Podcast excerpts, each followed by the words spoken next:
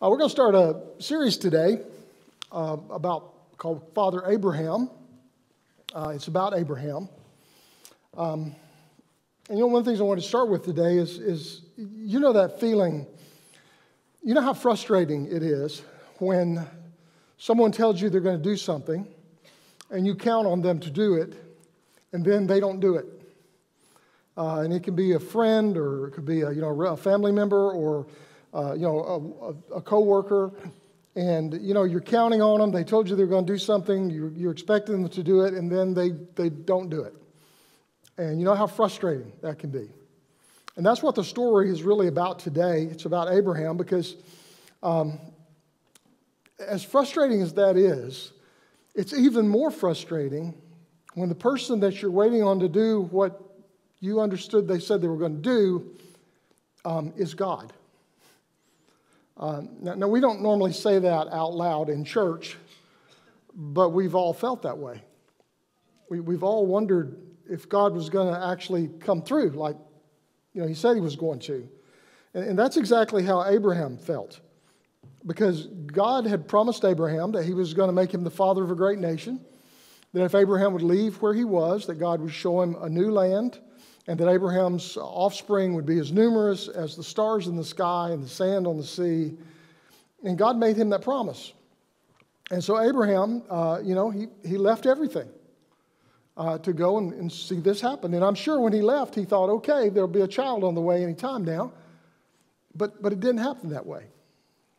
So often we read the story of, of God's promise to Abraham, and then we jump right over and read about, you know, Isaac being born.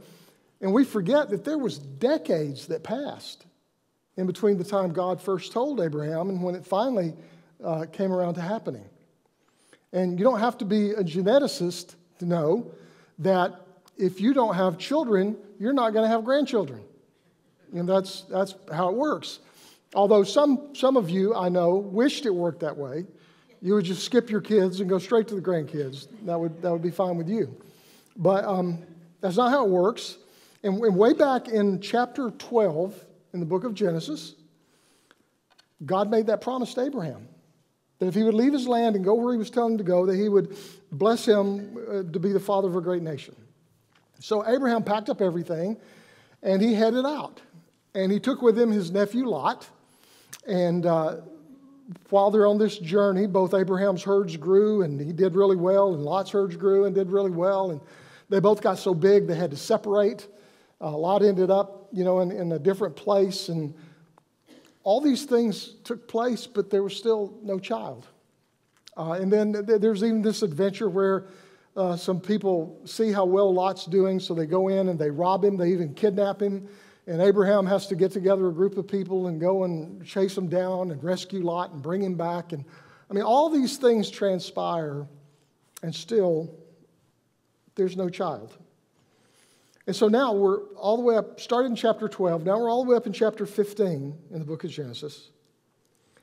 And after this, the word of the Lord came to Abram in a vision Do not be afraid, Abram. I am your shield, your very great reward. But Abram said, Sovereign Lord, what can you give me since I remain childless, and the one who will inherit my estate is Eliezer of Damascus? And Abram said, You've given me no children so a servant in my household will be my heir.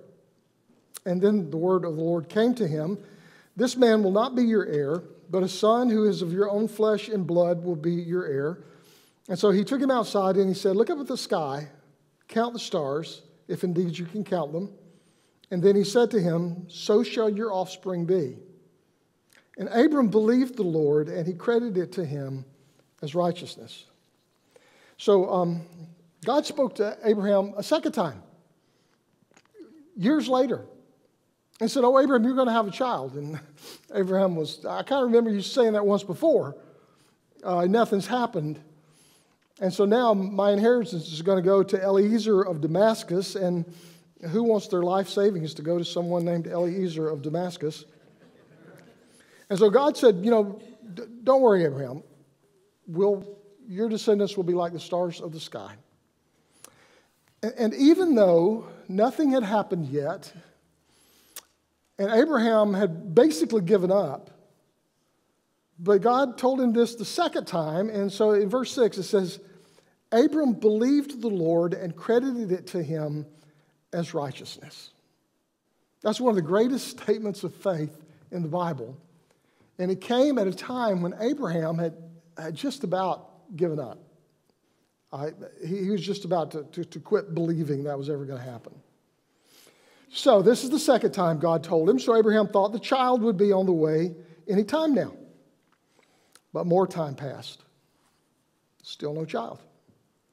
Several more romantic dinners with Sarah. Still no child. Sarah gave up.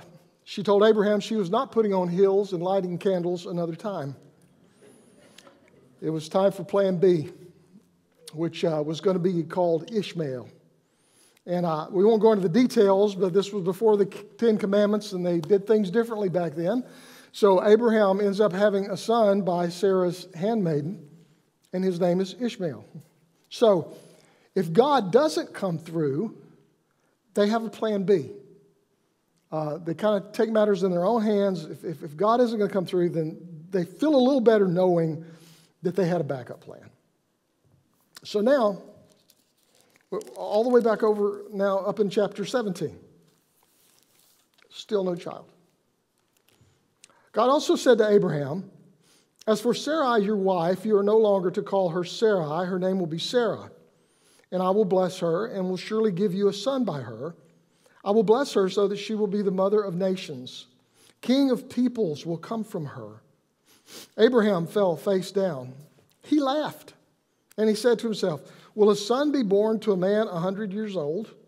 Will Sarah bear a child at the age of 90?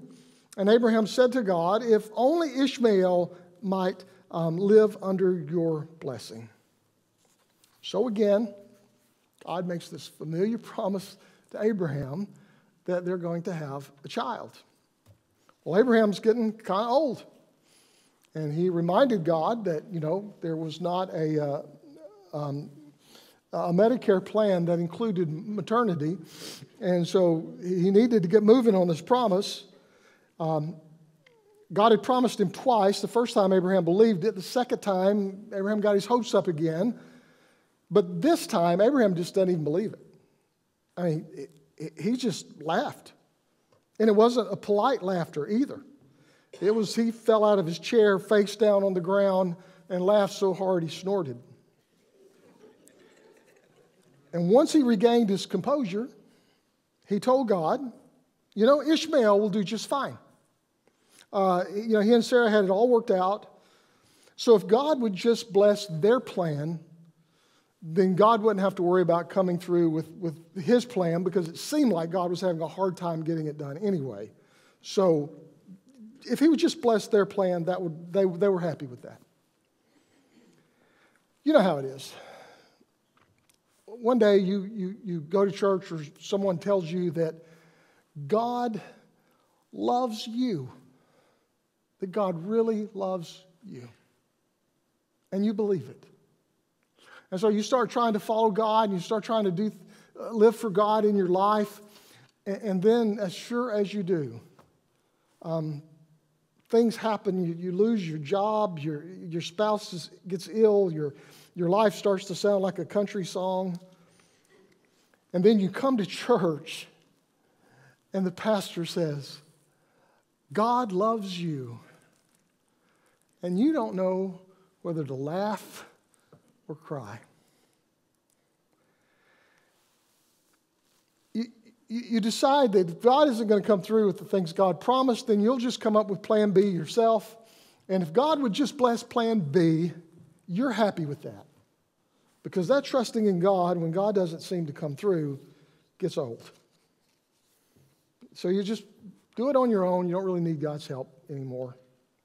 That's exactly how Abraham felt. More time passed, and still no child. Now we're over in chapter 18. Then one of them said, I will surely return to you, and this time next year, Sarah, your wife, will have a son. Now, Sarah was listening at the entrance to the tent, which was behind him. Abraham and Sarah were already very old, and Sarah was past the age of childbearing. So Sarah laughed to herself as she thought, After I'm worn out and my Lord is old, how will we have this pleasure? And then the Lord said to Abraham, Why did Sarah laugh and say, Will I really have a child now that I'm old? Is there anything too hard for the Lord?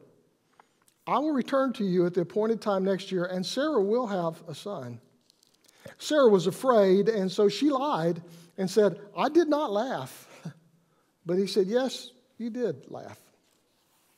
So some messengers came to see Abraham. They were actually on their way to Sodom and Gomorrah, but they stopped off to say, Oh, by the way, God's gonna, you're gonna have a son. and this time, uh, Sarah was in the tent, but she overheard the conversation. And here's this worn out old promise again that they've heard many times. Uh, and this time, Sarah just laughed. She LOL'd. Uh, and it was a laugh of disbelief. God loves me. God's going to send us a child. Yeah, right. Whatever. Well, Abraham didn't laugh. He had heard this joke so many times it wasn't even funny to him anymore. He had moved on. But for some reason, Sarah got into trouble for laughing. Sarah laughed at God's messengers and got into trouble. Abraham laughed in God's face and he did not get into trouble. So I have two observations about this. Sarah got into trouble for laughing at the messengers. Abraham did not get into trouble for laughing at God, which seems to prove something I've always believed is that God has a better sense of humor than most of his messengers. And two, here's a woman who did the same thing a man did, but she got into trouble for it. So some things never change, right? So later on, there's still no child. Abraham has a run in with this king named Abimelech. The king thought Sarah was an attractive woman, and Abraham was afraid that, the, that if the king found out she was his wife, that he would kill him. And so Abraham lied and told him that this was her sister. And after this long story, God finally gets everything all sorted out, and they're back together and back headed toward the promised land. And, um, you know, th- this made the prospects of, of a child even uh, more difficult because by this time I am sure Abraham was sleeping in his own tent after that. And now, finally, all the way over in chapter 21. Now the Lord was gracious to Sarah, as he had said, and the Lord did for Sarah what he had promised. Sarah became pregnant and bore a son to Abraham in his old age, at the very time God had promised him. Abraham gave the name Isaac to the son Sarah bore him. And when his son Isaac was eight days old, Abraham circumcised him, as God commanded him. Abraham was 100 years old when his son Isaac was born to him, and Sarah said, God has brought me laughter. And everyone who hears about this will laugh with me. And she added, Who would have said to Abraham that Sarah would nurse children? Yet I have borne him a son in his old age. So finally, the child came. After all this time, after they'd given up on this promise so many times before. And they named him Isaac. In Hebrew, the, the word Isaac means laughter. It kind of goes to show that Abraham and Sarah and God all had a sense of humor. Sarah said, God has made me laugh. And this time, no one's laughing at me. This time, they're all laughing with me. And I imagine that it was God who laughed the loudest. Often, God does not fulfill promises on our schedule. And when God doesn't, we tend to doubt God. And we tend to lose faith in God. And like Abraham and Sarah, we devise a plan B and we go to God and say, God, if you'll just bless my plan, we're good. It'll be fine. You don't have to come through with what you said. We become impatient with God's timing. But this story reminds us that God is faithful. That God may not be interested in our schedules, but God is still interested in us and in our lives. And God's timing is always best, even when we don't understand it. And the Bible is filled with tales of those who leave weeping and come back rejoicing, of those who sow in sorrow but rejoice when the harvest comes, those for whom their mourning turns into dancing. It's the sound of Abraham and Sarah weeping in their barrenness until you hear the sound of a newborn baby cry. And in the background, you can hear God laughing. It's the sound of people crying out in slavery in Egypt until their tears are drowned by the marching of their feet to freedom. And in the background, you can hear God laughing. It's the sound of Hannah in her loneliness begging God for a child until the day she has a son and names him Samuel. And in the background, you can hear God laughing. It's the sound of David hiding in a cave, scared to death, until years later it's replaced by the sound of the coronation of David becoming the king. And in the back, you can hear God laughing. It's the sound of women weeping at the foot of a cross until the day is replaced by the presence of the risen Christ on Easter. And you can hear God laughing. I don't know what you may be waiting for today. I don't know what has caused you disbelief or tears or sorrow, but I want to encourage you don't give up. Because I believe that one day Maybe today, maybe tomorrow, maybe it'll be long out in the future. But one day your sorrow will be replaced. And I don't know what God will replace it with, but I know it will be good. And when it happens, when it finally comes about, even though you began to think it never would, if you listen, you will hear God laughing. God always has the last laugh. And God never laughs at us, God always laughs with us. So when good things finally come, when you've been waiting so long, and when you've given up hope several times that it would ever happen, when you stop to rejoice, listen, you'll hear God laughing. Amen.